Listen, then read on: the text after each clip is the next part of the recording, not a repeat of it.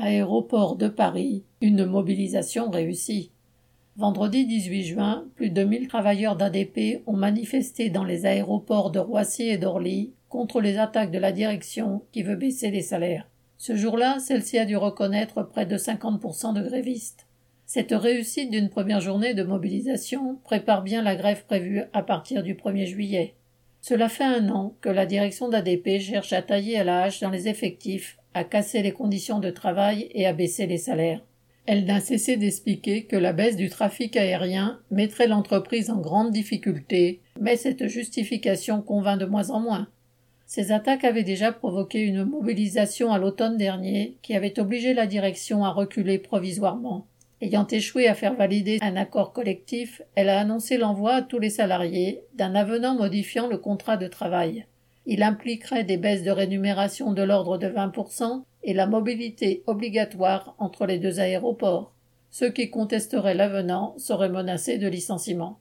Il y a trois semaines, 150 travailleurs ont saisi l'occasion de l'inauguration d'un terminal à Roissy pour manifester. Un autre secteur, les pompiers, a pris le relais le lendemain, avançant l'idée d'une grève le 18 juin pour battre le fer tant qu'il est chaud. Toute la semaine précédant cette journée, environ 500 personnes ont participé aux multiples heures d'information organisées entre Roissy et Orly.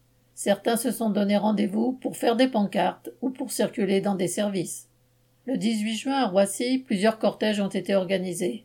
Au total, plus de 700 travailleurs ont défilé jusqu'à midi où une assemblée s'est tenue. L'un des cortèges a réussi à entrer dans les aérogares. Des vols ont été retardés, mais surtout, de nombreux travailleurs des entreprises sous-traitantes ont exprimé leur soutien à ceux d'ADP.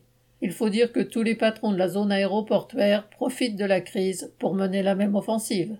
À Orly, la manifestation a regroupé plus de 300 travailleurs. La préfecture n'ayant pas donné son feu vert, ils ont envahi les halls et, entre guillemets, aidé les passagers à sortir gratuitement des parkings. Tout le monde a été encouragé par cette journée avec l'idée qu'ADP a de l'argent et que ces attaques sont injustifiables. La question de renforcer la mobilisation pour préparer au mieux la grève prévue à partir du 1er juillet est posée. Deux journées d'action, les 25 et 26 juin, ont été décidées. Des contacts se sont faits entre services et des travailleurs se regroupent pour organiser des actions.